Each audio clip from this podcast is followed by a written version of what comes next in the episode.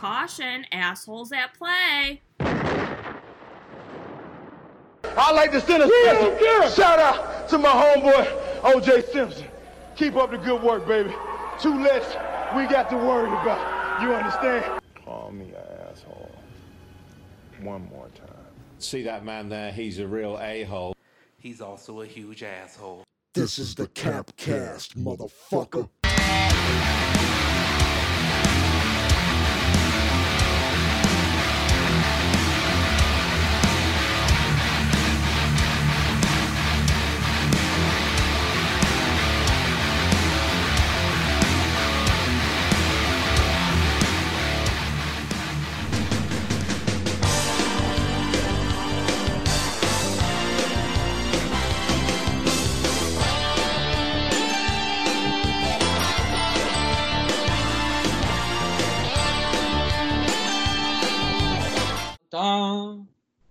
Great American Cast, episode four. The cat. Hey. Welcome. I'm Ranger Ross. I'm Dan Spivey. Oh God.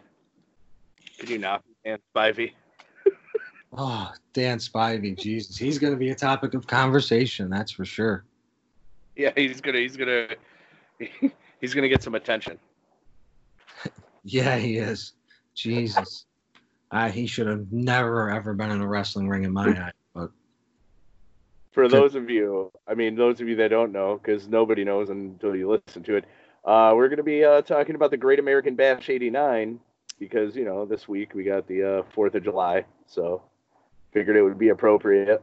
Just randomly picked it. I don't think I'd ever. I I definitely never saw this. Neither did I. And it's episode four on top of it. Right, right. Oh, I didn't even think about that. That's cool. That's what makes it even crazier. It's like this just fits so well. Yeah, absolutely. it's awesome. I really, wow, I didn't even put that together. Yeah, it, it's bizarre. I it dawned on me today. Oh wow, yeah. I was taking a shit at work. hey, just sit down. Oh, that's- that says a lot about our podcast. No, it's good. Let me let me go on the way back machine. I can probably provide some more insight for this pay per view aside from watching it. Yeah, I know they started out with this fucking. it is such an '80s like intro. that's one of my notes. 80s strong music. Oh, strong, and the visuals like The they were just they didn't even like show. I don't think they showed the wrestlers. They were just showing the city of Baltimore in the arena. Dude, that's the first thing I wrote down was Baltimore Farms. It was a farm that started a wrestling show. Like I, I understand they're trying to show America and things of that nature, but it's like this is wrestling. This isn't Dick Clark Fourth of July. You know what I mean? Bob right, Hope, right. July, yeah. whatever, whoever was popular back then. I can't, I can't think. Tiffany Fourth of July.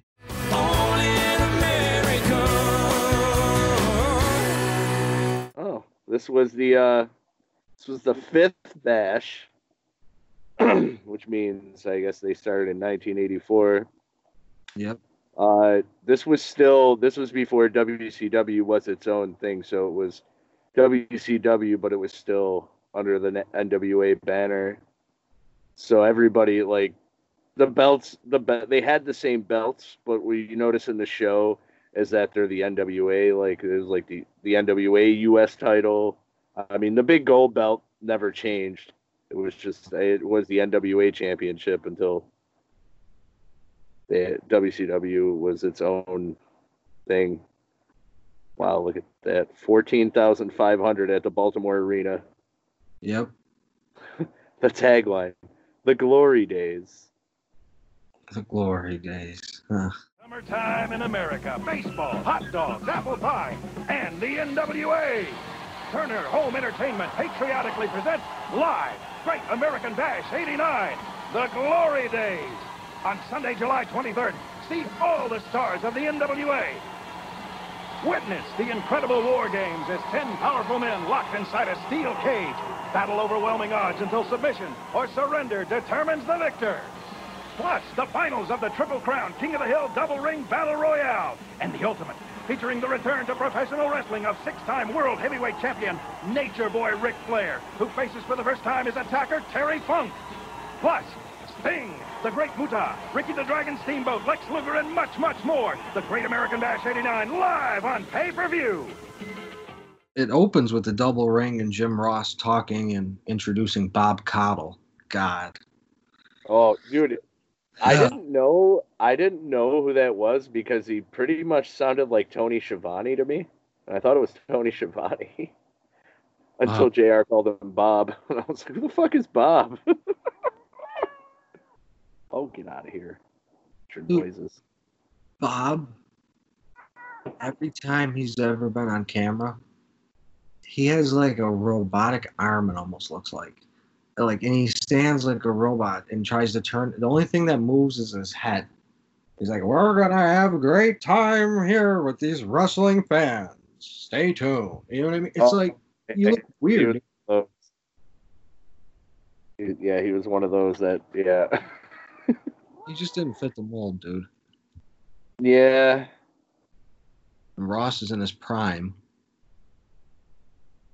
Oh, Ross. Yeah, he, it was a young Ross. Yeah. Well, just starting his prime, put it that way. he was on fire and you saw like the uh you saw who his uh his favorites were his Oh boy he did not shut the fuck up about these people Oh no, he did not. Oh Jesus. so Well, what, what- um, first match? yeah it was that uh it was that bad it was like the it was their fake uh king of the ring i don't know It was Kevin Sullivan, Mike Rotunda, Scott Hall, Pillman, Dr. Death, Sid, Spivey. Um, who else was in it? There's a lot of people, and I couldn't keep up with all of them.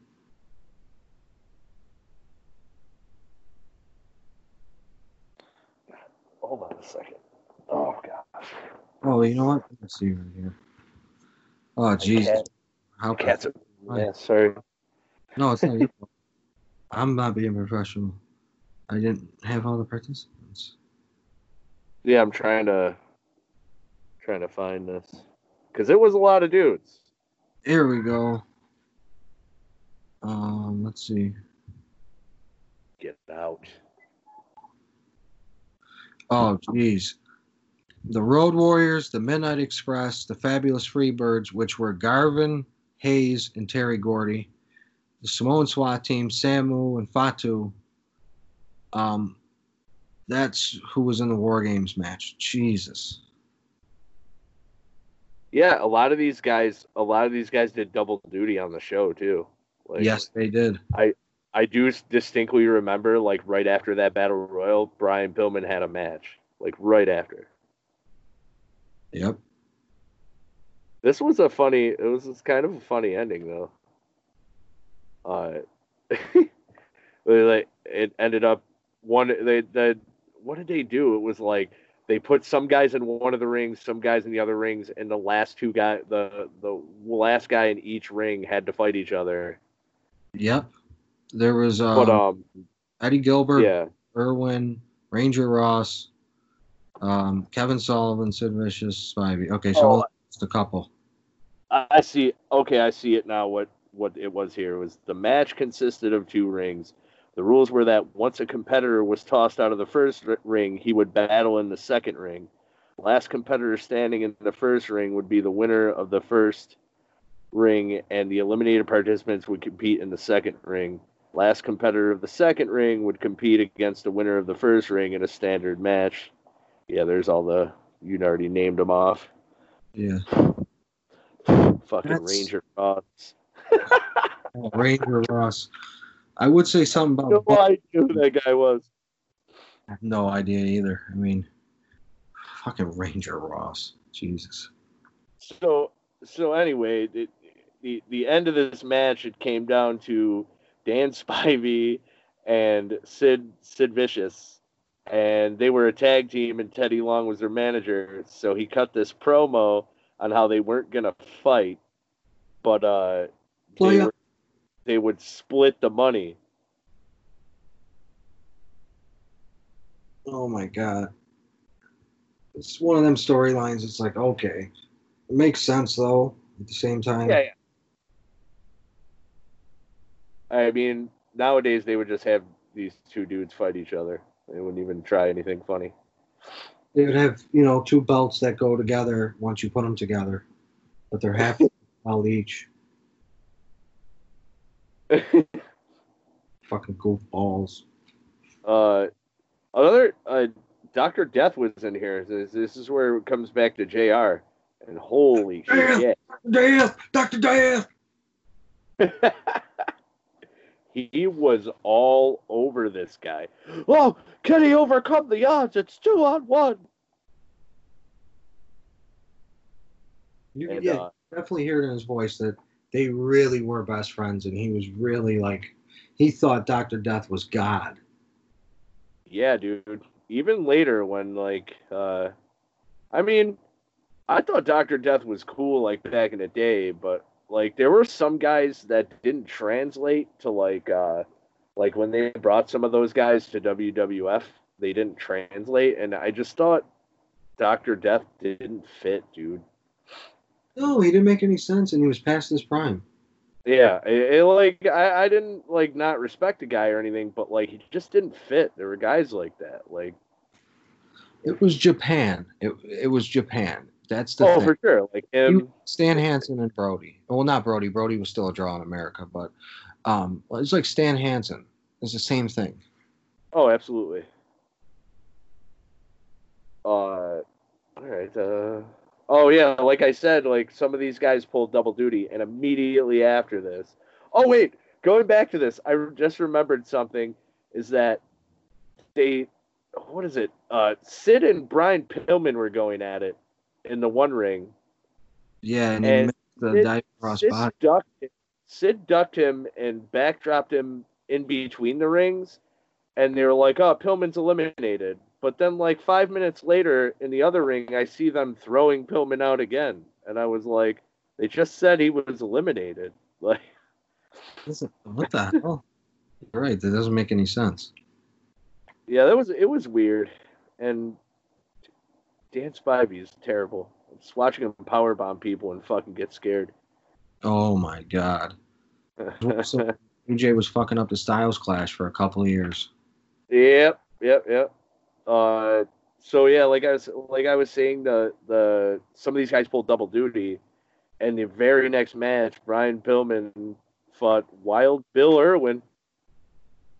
Hey now, Oh my god. So it's actually match, dude. was it was. Yeah. Um, going back, d- didn't Gordon Solie talk before the match?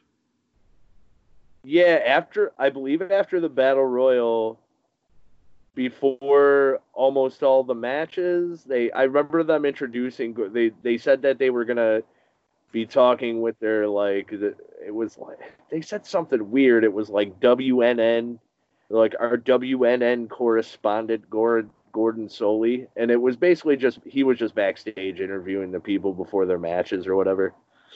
Yeah, I believe that was the World Wrestling Network that they used to advertise all the time back in the day, Right. which was just the NWA network, I believe, at the same time. Oh. But when I saw Gordon Solie, he looked like he should have been on the fucking Walking Dead. He looked fucking horrible. Horrible. He was in a fucking Halloween mask. It's like, yo, you got fucking Gordon Solie looking like this? Put some makeup on this old man or something. You guys always wear yeah. makeup. You guys are in wrestling. Come on. What's up on him? He looks fucking. He still had his shit together though, man. No, he did. He definitely did. I'm introducing this great contest. Nah, it's Oh, yeah. Dude, he was so good. I think I I feel like I I'm not exactly sure, but I definitely remember. I think he was on that fucking that shit that was on ESPN when I used to come home from school all the time. You It was that or, it was that. Or, it was that or something else. It was- what it was? The shit that was on ESPN was like, uh, I think it was Global. Oh, there was Global on too. You're right. Yeah, but I don't think he was on there. But I do remember, like, maybe it was maybe USWA. I don't fucking remember, dude. But I used to watch all that shit because it would be on randomly on different shit. Oh, I do remember seeing Gordon Solie for sure. Remember USWA in Memphis because we're gonna have to do something on Memphis one of these days. I agree. Some of the things I've watched that are just on YouTube are phenomenal. It's just I feel like I'm watching fucking wrestling. It's oh like, yeah, you, this UWA way- Dude, for sure. so the next match was one of these matches like I think we were talking when I was texting you earlier I was like there were some pretty bad matches but the ones that you thought would be good were the good ones like this match is the dynamic dudes and if anybody doesn't know who the dynamic dudes are uh, one of the dynamic dudes is Johnny Ace, who is actually uh, John Laurinaitis of the uh, People Power fame. Wait a second, we didn't even talk about Pillman and Irwin. Oh Jesus Christ, I'm bugging. Yeah, that's all right, dude. It's cool. We'll get into that one because I got notes for that. But for Pillman and Irwin, Oh, go ahead. the first thing I thought that came across my mind, and I wrote it down because I took a shitload of notes. Okay, Um, good. Like, like too much, too many notes, I think. But anyway, I do uh, that a lot, dude. Bill Irwin looks like pizza dough and bird shit mixed together. Why does he have no shirt on? He had, you know what I noticed about that guy? He had like he didn't have he, he didn't have cowboy boots on, dude. He had fucking like chaps on his shins. Yeah, it didn't make any sense. It was like I understand, I understand world class. Okay, Bill Irwin mattered in world class, but he Sure. did not matter in WCW, dude. He was one of the fucking worst looking wrestlers I've ever seen. He looked like Joey Janela's dad. I I didn't think it was gonna be as good a match as it was because of the way Bill Irwin looked. I was like, how do these guys' styles match up? Because I know Brian Pillman. The beginning, before Brian Pillman had a bunch of injuries, he was. I mean, fucking Jr. wouldn't shut up about flying Brian in the Cincinnati Bengals anytime this dude was on the screen, and that goes for not just this pay per view, but TV, all that shit. Because I think it was like a couple years, maybe like a year or two later, I I did start watching like WCW, like WCW Saturday Night or whatever, and he'd be on there all the time, and they would just not shut the fuck up about the Bengals and him being flying Brian. Uh, but I didn't think this match was going to be good because of Bill Irwin, and I was really surprised in the beginning. They had a nice like they had a nice chain wrestling exchange, and it got me into the match. I was into it. Yeah, it, it became a, a really good match. It was uh, it was surprising. Um, I actually put Ross gets Pillman over well and doesn't shut up. Like you know what I mean? Like it's the same thing you said pretty much. He just kept going on about Brian. Flying Brian, flying Brian, flying Brian. The one thing that I really appreciated was the knee on the head. When Bill Irwin put the knee on the head, yeah, yep. like, oh, yes, That's yes, it, this is how you do. Or wait, was it Pillman that did it? It was Pillman that did it. Yeah. It was Pillman. My bad. Pillman believe did. so. it. Yes, this is something. It's a rarity today that you don't see. But what? Oh Jesus! I wrote. Bill looks like a drunk uncle who sings shirtless at a country karaoke bar. What the fuck? I, that is spot on. Jesus. Spot on. I mean, I like the For ring. a- a doughy white guy with fucking chaps on his shins. Uh, Bill Irwin went. He could go. He went with Brian Pillman, man. It was Yeah. surprisingly a, a match that I probably shouldn't have been interested in, but it ended up being pretty good. Yeah. You got any more notes on this? Um, the only thing I would have is the ring to ring throw was really good, Yeah, yeah, yeah. That was and the Uh, ref crossbody finish. yeah. That you know what? The, him throwing him into the other ring, it, it led into the finish, which was yeah. It went well. It it, it flowed well. Yeah, it did. It like I said, it really surprised. Former All-American at the University of Miami of Ohio, the cradle of coaches for Ara Parseghian, Woody Hayes, Bo Schembechler, many others coached. That's where Brian played. Scoop slam by Wild Bill Irwin. And Pillman has actually pulled about 25 or 30 pounds from his playing weight in the NFL. Really ripped. I think his wrestling boots, however, are a little suspect. As I said, suspect wrestling boots.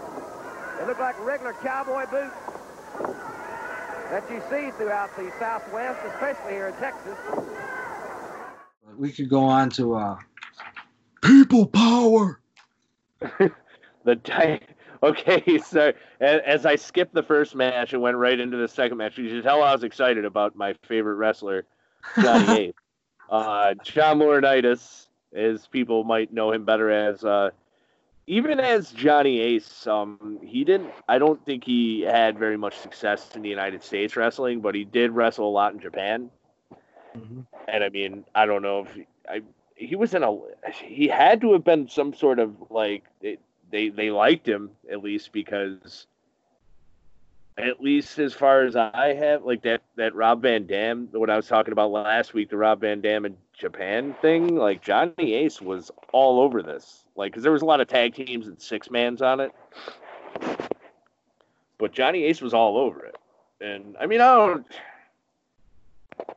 dude just didn't translate well to anybody I guess. But his tag team partner someone we all know very well, Shane Douglas, become the franchise and uh, probably he to me he's one of the most underrated talkers ever. Flair is dead. Dick Flair. Shawn Michaels, you can suck my dick. yeah, dude. Oh, That, that was one of the first things that I ever saw from ECW, and I was like, wow. It was, dude. His promos. You're right. He's so underrated. The shit that he said. Um, even the Terry Funk promo, that the you know the famous one that they always play. Yeah, yeah, yeah. Oh, yeah, dude. I mean, if it wasn't for that promo, I mean, it was. I guess story story wise, it was already shocking because behind the scenes in ECW, Paul Heyman was basically telling the NWA that it was all good and that they were going to make everybody look good and this and that, and they weren't going to do anything to disparage the NWA, and uh, that was not the case. Uh, and Shane Douglas put that move over Mm-hmm. and basically helped make history, man. Like, they can all kiss my ass. Oh my god. Oh god, I dude, it's so good. Uh, so the they bought the skyscrapers, and it wasn't Dangerous Dan Spivey and Mean Mark Callous. No, no, I'm pretty sure Mean Mark was on his way to the WWF to become the one of the greatest superstars of all time. Yep. Uh, but uh, with Sid Vicious and Dan Spivey, which uh, JR was oddly enough fucking putting over hard. They needed all the help they can get, especially Dan Spivey. You ain't lying. Like uh, Sid, Sid's okay, dude. Like, Yeah, he's all right. You got half the brain that I have, or that you have. yeah, yeah. Shit, can we start over? We're we're live, pal. We're live, pal. Well, The skeptics are going to get their answers tonight.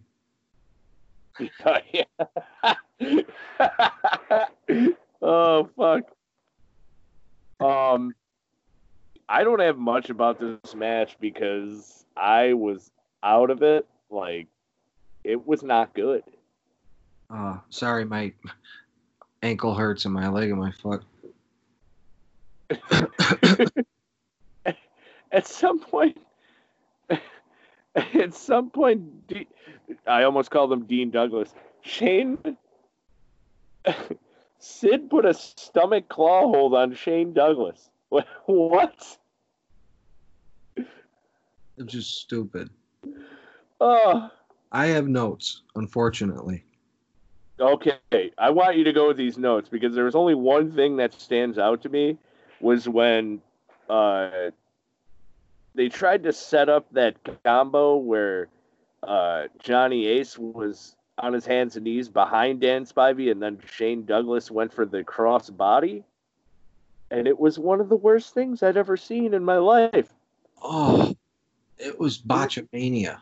Yeah, it was painful to watch. It, it was it was brutal. It really was. Yeah. Uh, the dynamic dudes should have drowned and choked on these fucking frisbees. uh, It was cool for kids at the same time. They What- just came out like about- corn dicks. Did you? I'm fucking shocked. I want to give Johnny Ace some credit.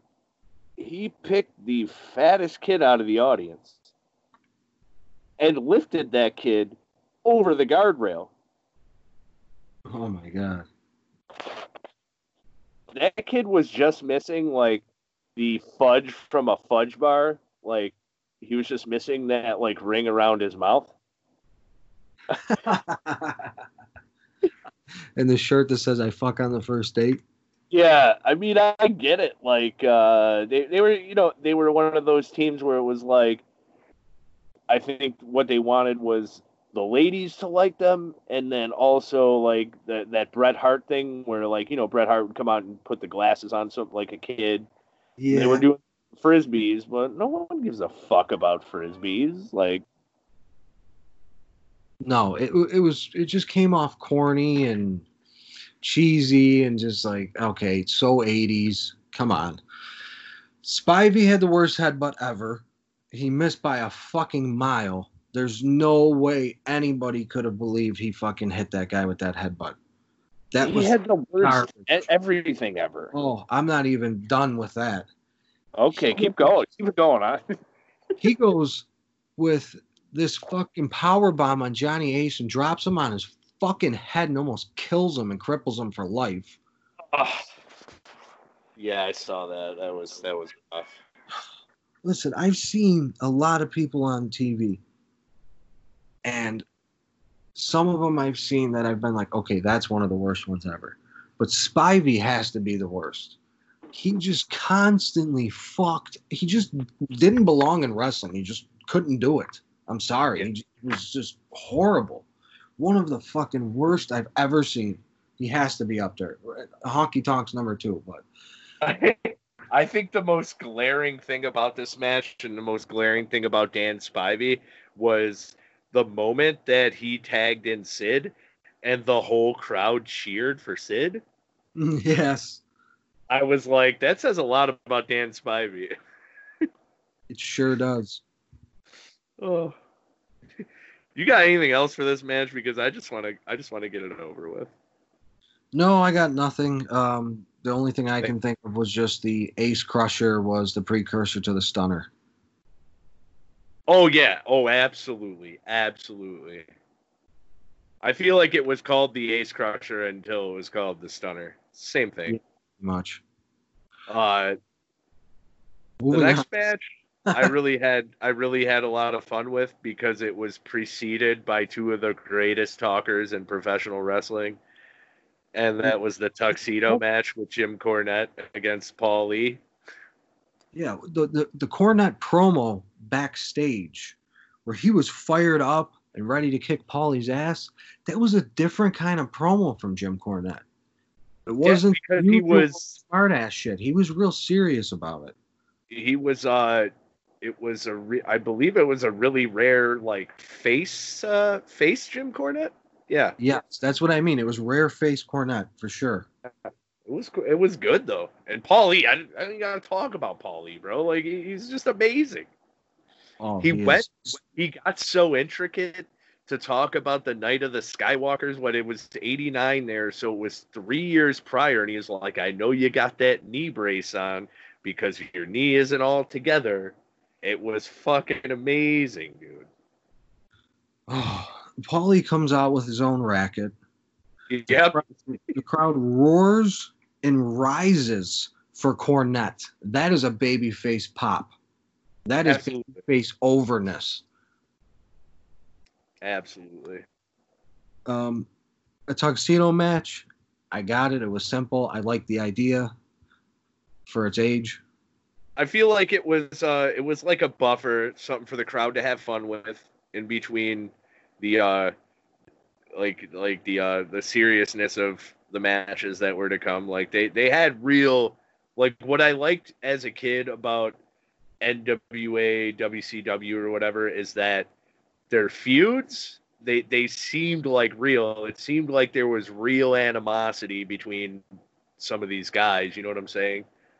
Oh, absolutely. The- like it seemed it seemed like when they when they when they cut the promos and they came out to the ring like and they started fighting like these dudes hated each other and want to kick the shit out of each other Absolutely.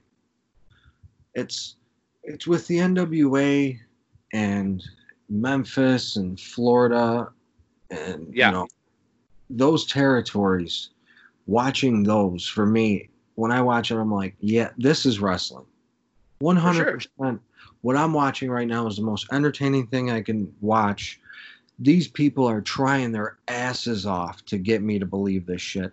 And some of this shit, they're really hitting each other at the same time but it was so Right. taken so serious. And I'm not saying everybody was a hard ass. They're going to beat your ass. No, there's a lot of different characters. I mean, look at Gorgeous George in the '50s.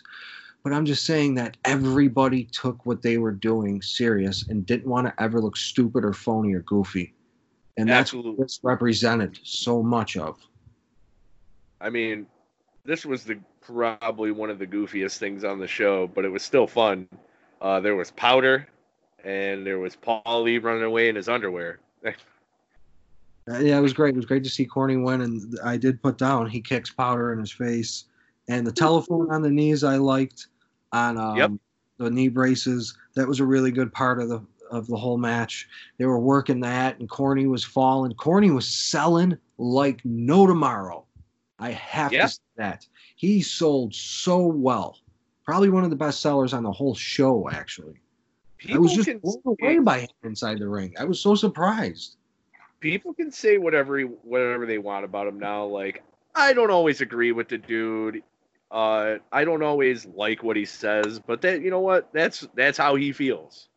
Absolutely, and he sticks to A it. lot of people, a lot of people take out of context the things that he says, but uh, it he hates the president like everybody else. He he's he doesn't shy away from things that are going on. I mean, I don't like I don't necessarily like it's kind of like the rules of this podcast.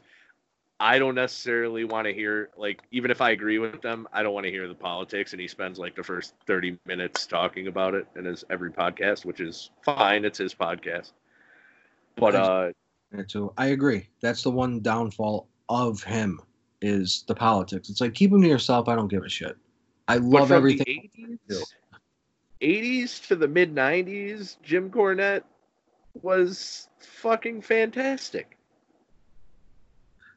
You're right. I, I didn't even like like I'm talking before he was going off about Trump.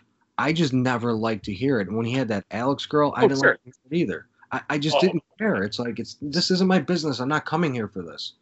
Yeah, she was the worst, dude. Yeah, I I was really excited when I found out that he had a podcast. Like, was had to have been like almost ten years ago now, maybe. Uh, but when he, yeah, the especially when he had the the woman on there, Alice. Uh, he talked good, great deal about politics, and I I kind of stopped listening because I was like, this is not enough about what I like.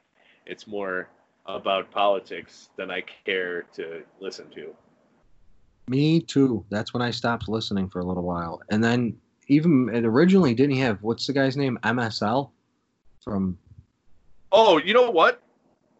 Yeah, speaking of that guy, I, I, I like I liked all the I don't know if they still do them anymore, but I used to listen to that quite a bit. I liked the one that had uh that had Court Bauer, MSL, and they'd have Konnan. Yes, I remember what you're talking about. That was Yeah. that the flagship show? That was a really good one. Yeah, it was. Konnan was good on podcasts. Yeah, I think he has his own now. Oh yeah, keeping it 100. Yeah, yeah. I like Konnan too, man. Yeah, he's cool. I used to like how he would make fun of MSL all the time, actually. You fucking J Brown. You were fucking J Brown. yeah. Uh, all right. Yeah, we're we're getting off the pay per view here. Always, always All right. Fucking rails. Like this next match, this next match, I mean, I I don't know, I can't hate it. It's the fuck, it's it's Prime Steiners versus the Varsity Club, which is Mike Rotunda and Kevin Sullivan. I mean, Mike Rotunda, better known to people probably as IRS, and Bray Wyatt's dad. Uh, this, had minimal this. yeah, this was exactly what I thought it was going to be, and it was, uh, it was, it was just fucking beatdown. It was just fucking a bunch of fucking hosses beating the fuck out of each other for a few minutes. Yeah, absolutely. Um, the the Gary Hart promo beforehand, I really enjoyed. Oh, yeah, Gary Hart. Gary Hart is a fucking throwback, dude. Underrated, so Very much. underrated. Like he, had a- he uh he wrote a book before he died, actually. I read what was it? I'm up to like 70 pages in it. My life in wrestling with a little help from my friends. It's called. Yep, yep, yep. Him, dude. Him starting. Oh, we could. All right. I should stop there. I'm not even gonna say anything because I could go off about Gary Hart for like an episode. anyway, I put um, Rick Steiner no sells like a motherfucker. The crowd comes alive to chant the dog chant for him. And the Steiners win. Oh yeah, yeah. It was cool to hear that. It was like, wow, they really like him. And like Scotty's just kind of, you know, there. You know what I mean? Dude, I love the Steiners when I was a kid, bro. Love them. Yeah, they're great together. Yeah. Uh, this was also the beginning of what was kind of a theme on this pay per view for some reason. Uh, Rick Steiner came out with a dog, He sure did. and then somebody else later in the show brought an animal out too. Or a reptile, yeah. Something of that nature. I don't really remember much about this except for watching Kevin Sullivan clearly put both his forearms up when he was going to get hit in the face with a chair. And every time someone botched taking a chair shot, JR would quickly cover it with, I don't think he got all of that. I think he got his arms up to try to block it. Oh my god. Yeah. Um, we have Sting and Eddie Gilbert Oh, yeah. against, you know, Gary Hart and Muta. Yeah. Um, Sting, Sting cuts a Sting promo. I was, I put bad.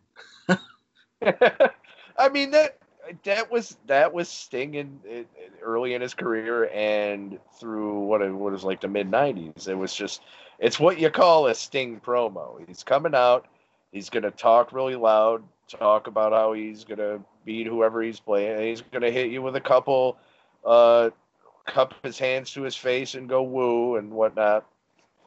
Yep. But uh, I I want to talk about Eddie Gilbert, who I think is someone that was taken away or, or left us a little too early. Like that guy, hmm he was probably as much of a genius as Paul Paul Heyman when it came to It's a lot. when it came, he was he was he knew what to do. He knew the psychology in the ring, and he was as a booker. I think he booked USWA.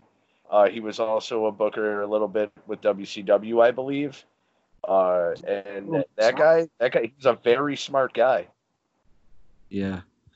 Um, Eddie was. I liked how Eddie was here to help with Gary Hart. Just that little part in there before I get into Eddie. Oh Uh, yeah, yeah, yeah. That was cool. That was cool.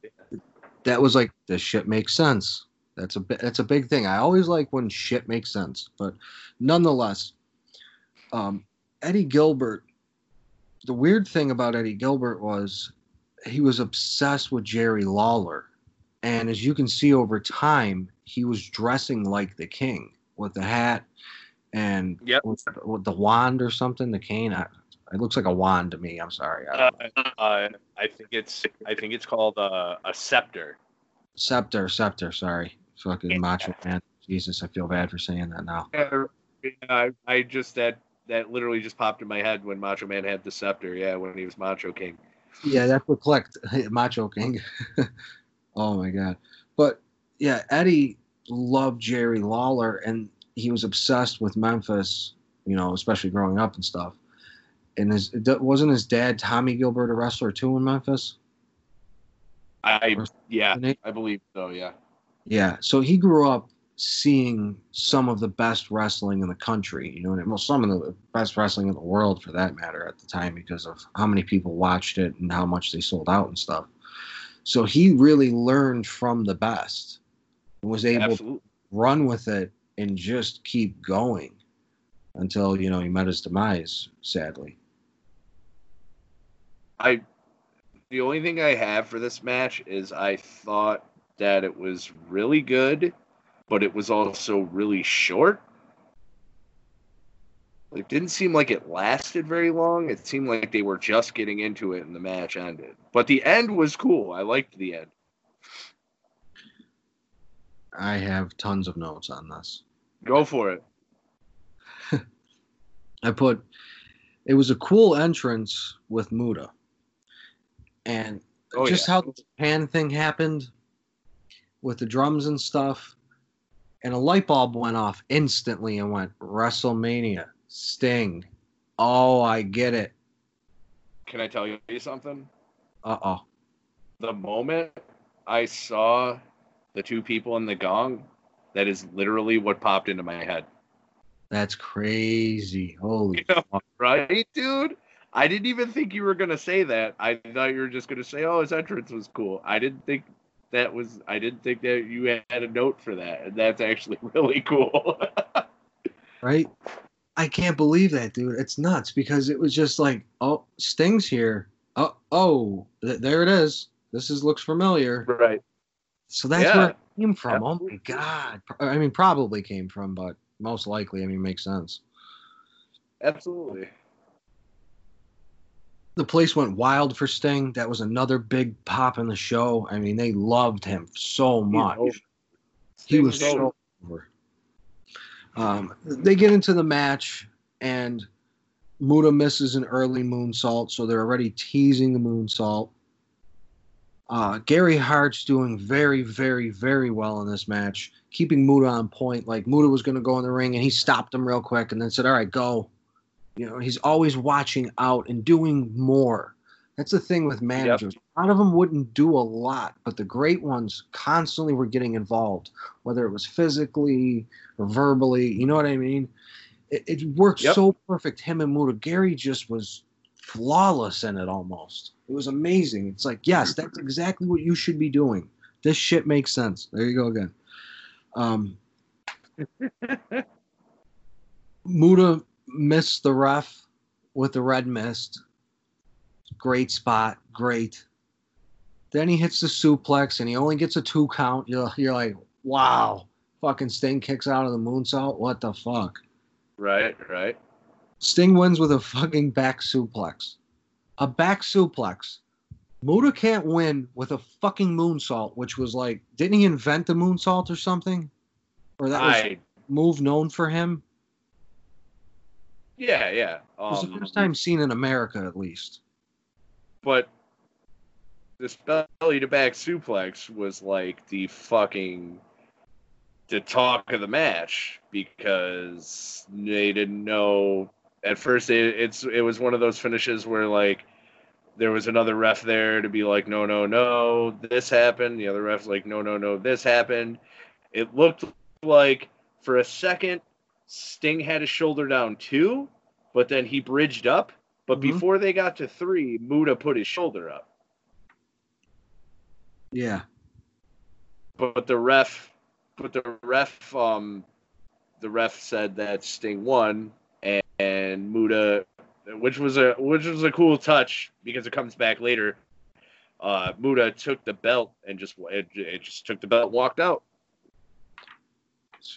That's for sure. That was that was actually a really good match. I, I honestly thought it was a little too short though. I do too. I agree. Um, the the ending though, I did like. I just the suplex itself. I get why they did it, but at the same time, Muta is backflipping. I don't know. I just think a moonsault would be more devastating. But I get the finish. It does make sense. Um, Yeah. Oh, absolutely. So the uh, total package. Yeah, big flexi Lexi. Oh, jeez. I have one note. Um, The ending. yeah. That's it. I'm not Oh, even gonna say it. You can take this one. I mean, the moment the moment you saw the promo with Luger, which was not so bad, like we've uh we've had uh this running thing for this pay per view, made sense for the whole of the match, but Luger put the extras on it to make it sound important. Where he was like, "Look, I'm not going to do this." Unless you put that disqualification stipulation back in, he's like, i had my lawyers on that shit." He's like, I just won't do it. He's like, so you you, got it's got to be it's got to be uh it's got to be official, or I'm not coming out there with this belt. I'm not defending it. I don't give a shit. And uh yeah, this is where then this match is this is where the Ricky Steamboat entrance. Uh, he comes out with a fucking Komodo dragon. Yes, that's who it was. You're right. Him and Yeah. the dragon. The dragon. This the only the only thing that stuck out to me during this match was that Steamboat was putting it on Luger, and it just seemed like Luger wasn't really selling. That's why this match was just deader than a doorknob to me. I He's usually selling I- like a big man. sorry, go ahead. I'm sorry, go ahead. No, no, no, you're fine. It was just he was no selling like he was a big man or he was like in Japan or something or you, you know what I mean? It was stupid. It was who are you to not be selling Ricky Steamboat? Have some respect, you asshole. Yeah, like in the beginning, Ricky Steamboat was putting it on him. Like they got outside the ring, uh, he was chopping the shit out of him, and he was just taking it. And then, like, there would be a series of moves from Steamboat. Steamboat hit like a, a an atomic drop. He Luger kind of jumped forward and didn't really sell it, and then immediately like they went back into the ring. As after all Steamboat's offense, he rolls him back into the ring, immediately gets up and knees Steamboat like nothing happened. Oh. Every time I watch him wrestle, it just pisses me off. It's just weird to me that that guy just he just looked like he looked like a wrestler, dude. He looked perfect for wrestling. He just sometimes I didn't hate Lex Luger, but like I think during this time I don't like Lex Luger. Like the when he went back to WCW, like you know how he was he was fucking in WWF, and they're like surprise first Nitro he pops out. Yeah. Like I like that Lex Luger. Like um he was tagging like during that time he was tagging with Sting and then they like when he first came they gave him a nice singles push, man. He was like throwing everybody in the rack. He it was crazy. It was good. It's good shit. Yeah, that era was a hell of a lot better. I think that was like one of the best eras of his career. Yeah, but here I I don't like Steamboat at all, dude. Jesus Christ. I'd rather watch a Fuck, Fox fucking fucking goofy. It's goofy finish, bro. Like it was just trash, the DQ finish and stuff. It was just like, come Yeah. on. You just wasted our time. Thank you. Yeah. I mean, you knew it was going to come into play, dude. Like the the whole big deal was about adding it back into the match that it was disqualification. So you knew something, but it was uh, I didn't like it. No. And then I wasn't a big fan of it either. So did you? Okay, so before we go to this next match, did you have a ch- Did you, you? I remember you saying you wanted to go back and watch it again. So did you have a chance to watch it again, the War Games match, or? Absolutely. I um I took up uh, I would say a full page, half on one, half on the other. Fantastic. Yeah. Uh, I saw it, but I was kind of, you know, dozing off a little bit, and then I kind of Right. came back for Flair and Funk because it's Terry Funk, and I always have to watch him. Um, oh, it was it was such a great match. And what mattered the most is how they set it off with Mike Hayes still talking, Michael Hayes. Um, the Bad Street song was really cool. oh yeah, I like I like hearing that song. yeah. Yeah. Um, the motorcycles I really liked. The place fucking exploded. I mean, that was like a nuclear bomb went off when the Road Warriors came out. It was That's funny. amazing. It's Terry. It's funny because Terry Gordy was talking about dropping the bomb. Yeah, it's that was that's what the Road Warrior pop is, man. I mean, what a definition of it. It was just phenomenal. the thing that stuck out to me was when they start when the Freebirds started the promo, and Michael Hayes was like, "It's none of this means anything because we got what you want," and he was like, "You can." He's like, "Let's take both your hands. You put want in this hand, and you put you know what in the other hand. Let's see which one fills up first. Yep. That's you know, he could still talk even out of WCCW. He still could talk, man. He had it. Yeah, that guy's a talker, dude. He's he's yeah. I, you know what's funny? I remember the, the first memory of the Freebirds I have is uh, from that movie, The Highlander, because uh, in the beginning of it, he the the main character he he ends up somewhere. It's like a big arena, and they're having a wrestling match, and he he's like going after some some immortal guy to cut his fucking head off or whatever and they're in an arena and they're him and this guy are fighting in the parking lot but they keep cutting to what's going on in the arena and it's a fucking it's it's a match and it's a it's a wrestling card in the freebird they keep showing the freebirds wrestling That's awesome. yeah yeah that's a good movie I, it sounds familiar, but I don't um saw it. promos promos phenomenal on both ends. I mean, the Road Warriors. I I thought the the face. I mean, they're both were really good, but the face promo was was pretty fun. Uh, they could- they like uh the the the heels were all together, and then the faces kept like taking turns. Like uh, what you call it? Oh, they the, the Midnight Express was talking and then said they would like mention Doctor Death, and he kept like fucking acting like he was flying across the screen. Yeah. I thought was cool, and then it just flowed really well. And then the Road Warriors came in and they cut that classic like, Telemark, well, That was weird. I fucking do my, my favorite shit. I love it. Oh, it's it's amazing. Fuck them too. This match was really good, and there were really little things in it that made me happy. Like uh, when they started with the first two people, but all the they they didn't like have the guys come out individually down the ramp. All the guys were at ringside, so they started out with the first two. I believe one was Bobby Eaton, and I forgot who the other guy was first. But uh, It was every time Bobby, huh? It was Jimmy Garvin.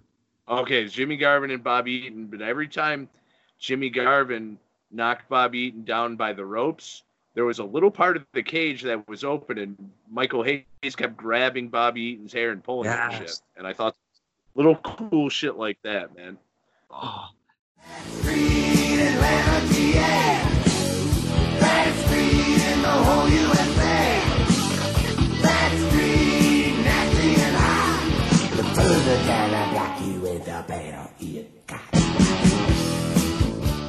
they use the cage well. That's what I put.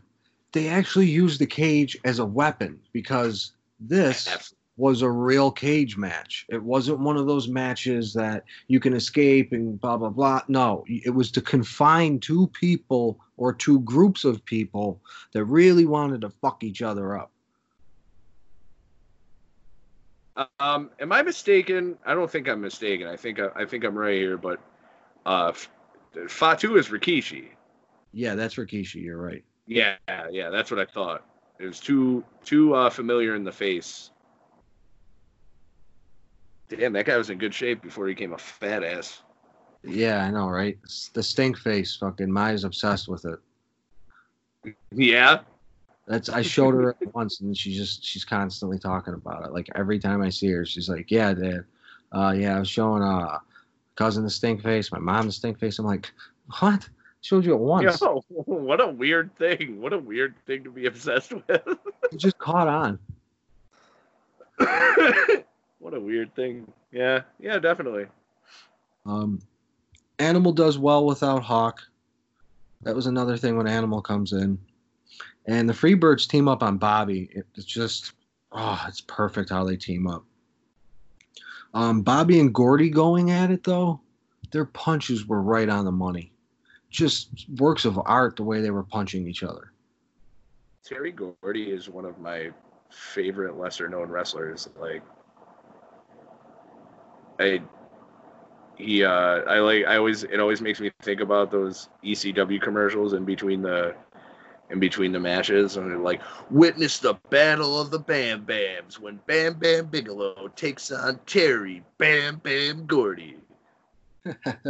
Yeah, Fucking Terry Gordy was fucking Terry Gordy was fucking awesome, dude. yeah, he was. I think he gets underrated. The only people that talk about him are people of his era. You got to be yeah, or like you got to be like a it's like hardcore wrestling fans for sure, That too, you're right. You got to know something. for sure. Yeah, and and on the topic of Animal, um, singles wise, like there were times when uh, Animal and Hawk. I mean, there was a. I mean, if anybody saw that Dark Side of the Ring thing, you would know that uh, sometimes they there was a point where they wrestled singles and Animal. I always thought Animal was a little bit better than Hawk as a singles wrestler. I. Hell yeah. You got any more notes on this one? Because I didn't. I never. You know what? Here's my problem. I didn't take any notes. I'm just trying to go by my memory right now. Ah, I see. And sometimes, and sometimes when you when you uh, throw your notes in there, I'm like, okay, and then it all and then it all starts flooding back into my head. I'm like, oh yeah. You got a pretty good memory though. I mean, I just watched it today, so it wasn't. Yeah, you're right. It is today. If it wasn't, if you didn't watch it and then you did this, that would be. If I was watching it a few days ago, I absolutely would have took notes. Yeah. Um, what I had is Doctor Death does this body press on Gordy, and it wasn't just the fact that he did a body press. What what really made it awesome is he was body pressing him into the cage and using the cage, like I said, and this was a constant thing about it. It's always seen as just this enclosure, but it also can be used as a weapon from time to time too, if you know how to do it right. That I really appreciated, and it was showing his strength. Jim Ross, Doctor Death, Doctor Death, he's pressing him, he's pressing him, he's pressing him. Oh my God, oh my God. You know what I mean? He's losing his mind over this. I mean, I think Jr. put put uh Steve Williams, Doctor Death, Steve Williams over more than Doctor Death could put himself over in the ring That makes sense. For sure. Not, not to take anything away from him because that dude is was a legit tough guy. Like that guy didn't fuck. That guy didn't fuck around. You're right.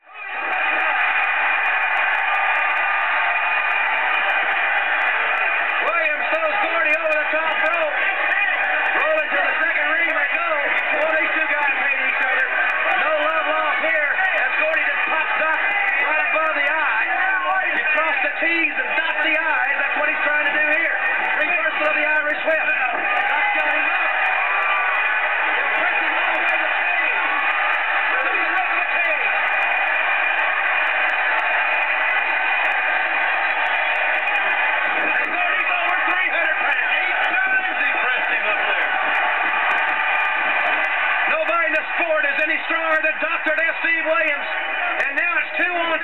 Was a submission to end this match, Yeah.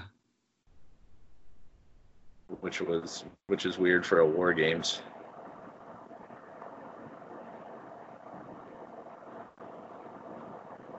Uh, anything else you want to throw in on this one? Um, the Samoans came in strong, and the fans were counting down with Hawk too, which was really cool. Um, Yeah. Doctor D and Midnight with LOD for the win. Hell yeah. Um, and then I guess I I don't remember what was in between this, but then we get to the main event. Oh, Ric Flair! Ric Flair! Uh, Ric Flair was out here cutting a classic Ric Flair promo. Great promo. Also a rare face promo because he was the face of this one. You're right, and with Terry being a heel too is just oh phenomenal. And, and, yeah, heel Terry is the best Terry. I mean, no, I mean he he had that voice like he would. I feel like he had he just would switch it up enough when he was face or heel. When he was when he was face, he really really like pandered. to- Like I wouldn't say pandered, but he would get the crowd like behind. him. He would say some emotional shit as a face, man. Like it would get people riled up. But as a heel, he was just a son of a bitch, man. Yes, he was. And I, re- me I um, actually do remember what set this up, and it was uh, the fl- the the classic fucking Flair Steamboat for the title, and uh, Terry Funk was Terry Funk was the announcer, and after when the match ended, Terry Funk just went in the ring and started destroying Flair, and he ended up pile driving him through a fucking table outside the ring. Is that what started this feud, right? Yeah, yeah. The uh, fuck, dude. I Because he was know. dressed in tuxedo and he around there, and that's when he almost paralyzed him. You're right. Yeah, it was. Uh, it was a it was a pay per view in Chicago. I should know this, dude, because a lot of people talk Flair about. and Steamboat. That's what it Yeah. was. Yeah, yeah. It was. I but I'm trying to remember the name because it was like a fuck. Like people always talk about this match between Flair and Steamboat, dude, and I can't remember what the fuck the name of it was. God damn it! Hold on, I can go back up here because this this thing talks about the storylines. All right, here we go.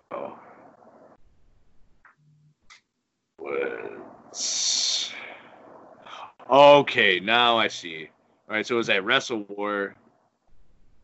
Flair defeated Steamboat to win the title, but after the match, after the match, uh, yeah, Terry Funk was commentating. He came in and challenged Flair for the title. Flair didn't want to didn't want to defend against Funk because he was not in the top ten contenders. And then he snapped and attacked Flair, pile drove him through the table, and that that at that at that time Flair was a heel against Steamboat.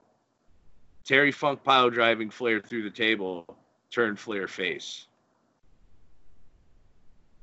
And then it went on to um uh, before this pay-per-view Funk was Funk was fighting a match fighting matches against local guys and it put him and, and it and it made him uh, fall into the top 10 uh, so that I guess I guess that got uh, lit a fire under Flair's ass, and he came back and requested that he get to defend the title against Funk at the Bash. That is fuck. That's some genius shit. Yeah, now, who do you think came up with that? I don't know. Terry had sure. a hand in it. What's that? I would say Terry had a hand in that one, along with Dusty. Was that Dusty's time, right? 89? I I believe so. I don't. It's it, it, it's very confusing. Some of the timelines for who was booking, but yeah, probably Dusty. It had to be. It was so intelligent. There's Jim Herd couldn't have done it. Well, was he was uh, Jim Herd was like the president or whatever. Yeah. I don't know if You he want to cut Flair's hair? Yeah, no, he wasn't there yet. He wasn't there yet. It was 89. My bad. I am asshole. but that was a really, really fucking good like story right there. Holy shit. It really, it really was, and it gave it enough backstory to make this serious and really feel like a world championship match. Absolutely. That's what. That's another thing you missed. That big fight feel, where it's like, all right, these two guys are going at it. I got to see this. This is gonna be really good. Like, yeah, this is it right here. This is the shit. Oh, and my and my bad. Okay, going back to earlier when I was talking about the match that everybody talks about how is their like one of their top one of their favorite matches. It was it was Flair and Steamboat at the Chi Town Rumble. Uh, but the but the um the thing with Flair and uh Funk happened at Wrestle War, but it was it still was Flair and Steamboat fighting. Yes, and then he came after and he sucked them in the ring to start. Yeah, the, the Chi Town Yeah, Rumble was like a fucking goddamn was a barn burner. for sure. Uh, this this was your uh, like adding Terry Funk to your traditional Ric Flair fucking match. It, this this was a real good match. These dudes fucking went in. Flair was bleeding. It was just I I, I feel it was everything you want to see in '89 with Ric Flair, and you had Terry Funk come in there as like a fucking hot heel. People want to see Terry Funk get his ass kicked. They sure did. Yeah. yes. Hell yes. Like, come on. Um, all my me- all my mental notes are about the end of this fucking pay per view. So You know, um, Funk comes out with Gary Hart and the cops. And the cops. That's what makes it even better. He's he's not just Gary Hart. He's got the cops with him. He's the only guy in the whole fucking pay per view that has the cops with him because he's so nuts. You know, middle aged. I, I want to mention I want to mention that uh, this is my favorite iteration of Terry Funk. He comes out with like a drug rug. Yep.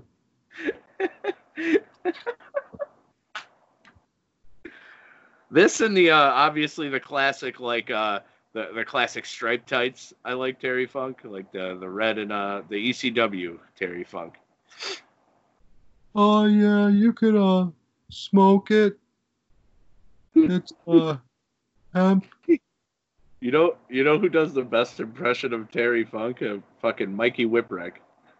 Oh god, that's great. Have you Oh Stevie. Have you ever listened? Uh, uh, Mikey Whipwreck and Jerry Lynn have a podcast. What? Oh my god, it's fucking awesome, dude. I had no clue. No clue. And, Pure and. Mikey Whipwreck does fantastic impressions of wrestlers, dude. I would have never known, man. Especially Mikey Whipwreck. I didn't think he was really around anymore. I thought he was just training people and being quiet, you know. Uh, yeah, I believe he does that, but uh, he uh he does. Him and Jerry Lynn have a podcast. I haven't I'll listened to it it out. while, check it, it out because I need something to listen to at work. Oh yeah, definitely check it out, dude. It's it's really good. It's actually really funny and super entertaining. And sometimes they have guests. Like I remember, uh, they had Lance Storm on one, and it was really it was a good one. I like listening to him talk, Lance Storm. He's he's Oh, yeah. he gives you a lot of He's- facts. He's a smart guy. dude. But Absolutely. Flair comes out with women. Oh, sorry, I didn't mean to cut you off. Oh no, go ahead, man. Yeah. Um, well, actually, before Flair comes out with women, when Funk comes out and you actually get to see his face, instantly you look at him and you go, "Oh, this guy's he's ready to fucking go." This there's no bullshit on this guy's face. He's ready to fucking kill somebody. The believability is off the charts right off the jump. Instantly, Absolutely. right in your face and it just draws you in and goes, Here you go. This is the crazy guy. Watch this guy. He's, never take your eyes off him because he's just going to do something wild. um, Flair enters in with women. Of course, he enters in with women. That's what he They have a real great back and forth going at each other. They tease the pile driver a lot, which I love because of prior, what you said in the story.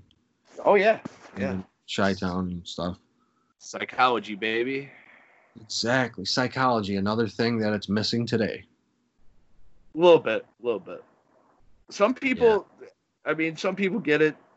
Some people are, you know, spot fest time. But there's still some. Well, I I think feel Darby, Darby okay. sells good. I haven't really seen anyone like. There are people that do spots a lot that like I don't know. I just like them, and Darby Allin's one of them, and the other person that was like that was Jeff Hardy. Like it was just something about them, man.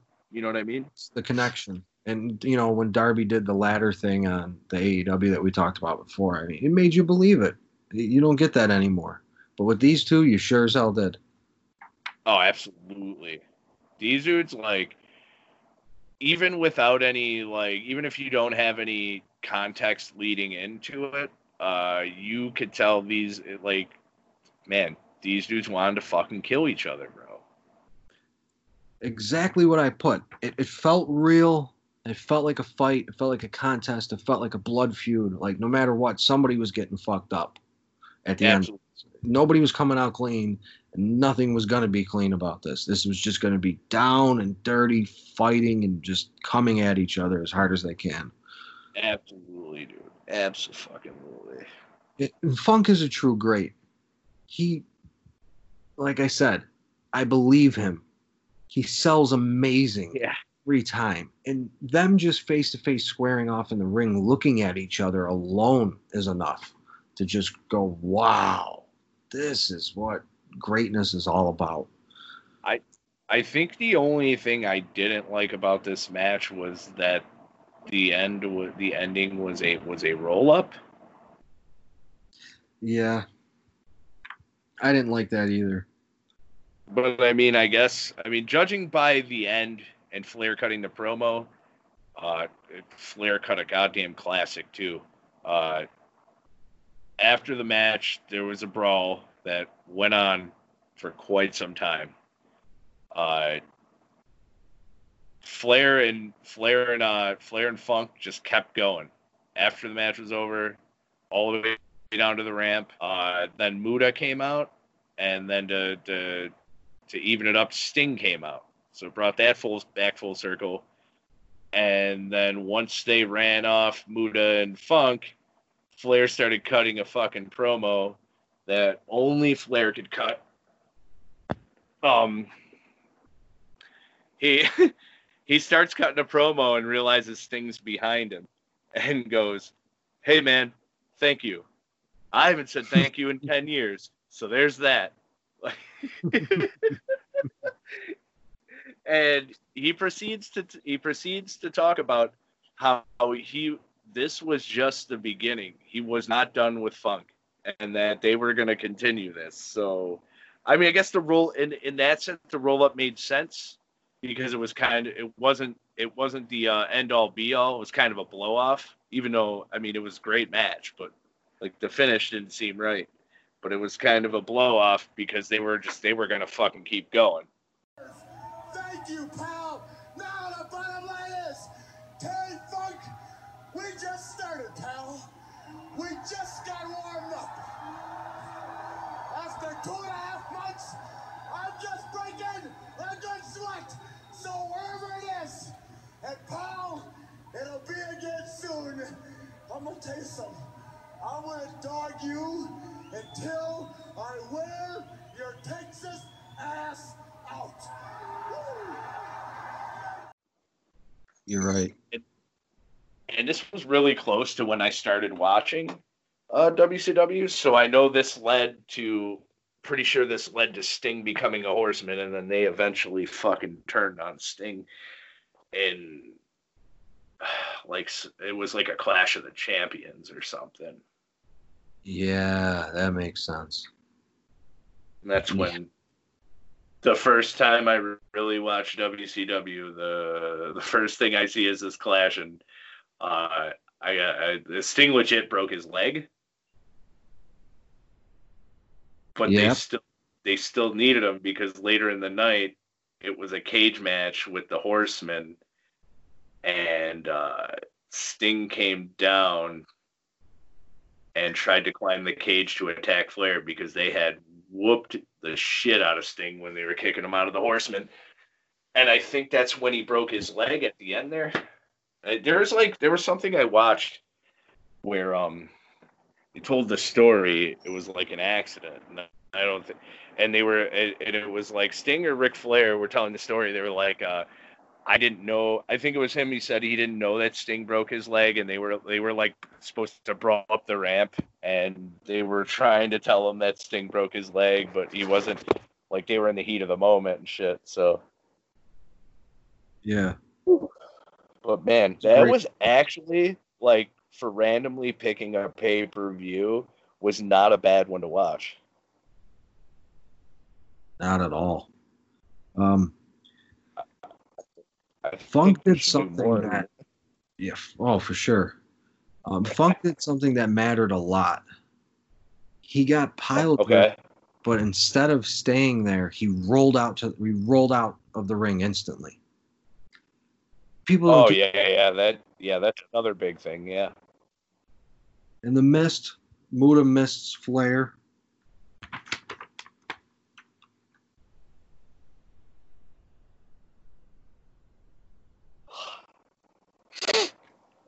Wait, what? What happened? Didn't Muta mist Flair? Yes. Yeah, yeah. And that was another Uh, yeah. part that stuck out to me. I was like, all right, that's cool. He got Flair and shit. Yeah, Flair had green shit all over his face after the match. Yeah. But no, it was it was a great pay per view, and it's about almost time to wrap it up. I would say. Yeah, I, yeah. I think the, uh, I think maybe the only downside, like the only downside of this pay per view was definitely that tag match, uh, the Spivey tag match, and uh, uh, Luger and Steamboat could have been way better. I agree with that. It was it was a lame match. Spivey sucks dick. Yeah. Um, Dude, What I'm was gonna find another. I'm gonna find more Spivey. I'm gonna make you watch it. I'm gonna. I'm going. I'm going to the Spivey catalog. all right, I'll see how bad he can botch. It'll be it'll be fun. I'll be shitting on him while I'm watching it. I don't really know how much longer he was in WCW, honestly. I don't I don't think it was much longer because I don't remember seeing him on television like in the 90s. I mean, I vaguely remember him tagging with Taker, and then Taker was gone. They stuck. They kept the name, but they stuck. They stuck him with Sid, and then after that, I don't really think. I don't know how long he was there, honestly. Yeah. Yeah. What uh, what stood out the most for you? What was your top match? Mm.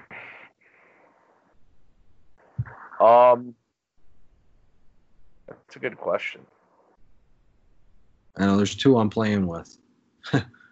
I I liked um I liked the main event and I really liked I really liked Brian Pillman and Bill Irwin, dude. It's a really good match. Was. Uh I think I'll go with the main event because my favorite part of that main event was the brawl and then the promo that that wrapped it up. Like it was so good. Was done very, very well. It was great to see people come out and fight, and then you know you had to back them up, and that's another thing that you don't see these days. Really, is where's these guys' friends backstage? Yeah. I always AEW like does it more, but they kind of overdo it in a way sometimes. But a lot of times you're standing there and you're going, "Where's their buddies? Why are they just getting fucked up?" something that's uh, something that stands out to me is like Edge just getting destroyed by Randy Orton. Like nobody likes Edge. Yeah, Got got no buddies back there. Like everybody's like, oh my god, I'm so happy you're back, but uh, nobody, nobody got nobody. Just gets laid out. No help. sense. Exactly. It's just why, but I guess that's what you get nowadays. That's why we have to. I go- guess so. I don't know how to watch that shit. I feel like anytime we, any, I mean, we're gonna talk about probably wrestling's a topic like every fucking week, but uh, I feel like when we talk about it, we're only really gonna talk about older stuff unless something wild happens. I mean, we, I mean, we'll talk about AEW. I mean, I still gotta watch that. I still gotta watch this week's episode too. What was it today? Uh, or yesterday was the uh, the first night of the Fyter Fest, right? It sure was, and I can't say a word to you. Yeah, you, yeah, you can't, dude. I I know nothing about it, so I gotta I gotta watch it. Yeah. AEW, I watch. Um, SmackDown, I watch with my daughter, but I take it for what it is. Once Oh, yeah, in a sure. while, they'll have something really good on there, but most of the time, it's a lot of the same old, same old. Sheamus constantly calling Jeff Hardy a junkie is just became hilarious to me because my daughter can imitate Sheamus pretty goddamn well, which is funny.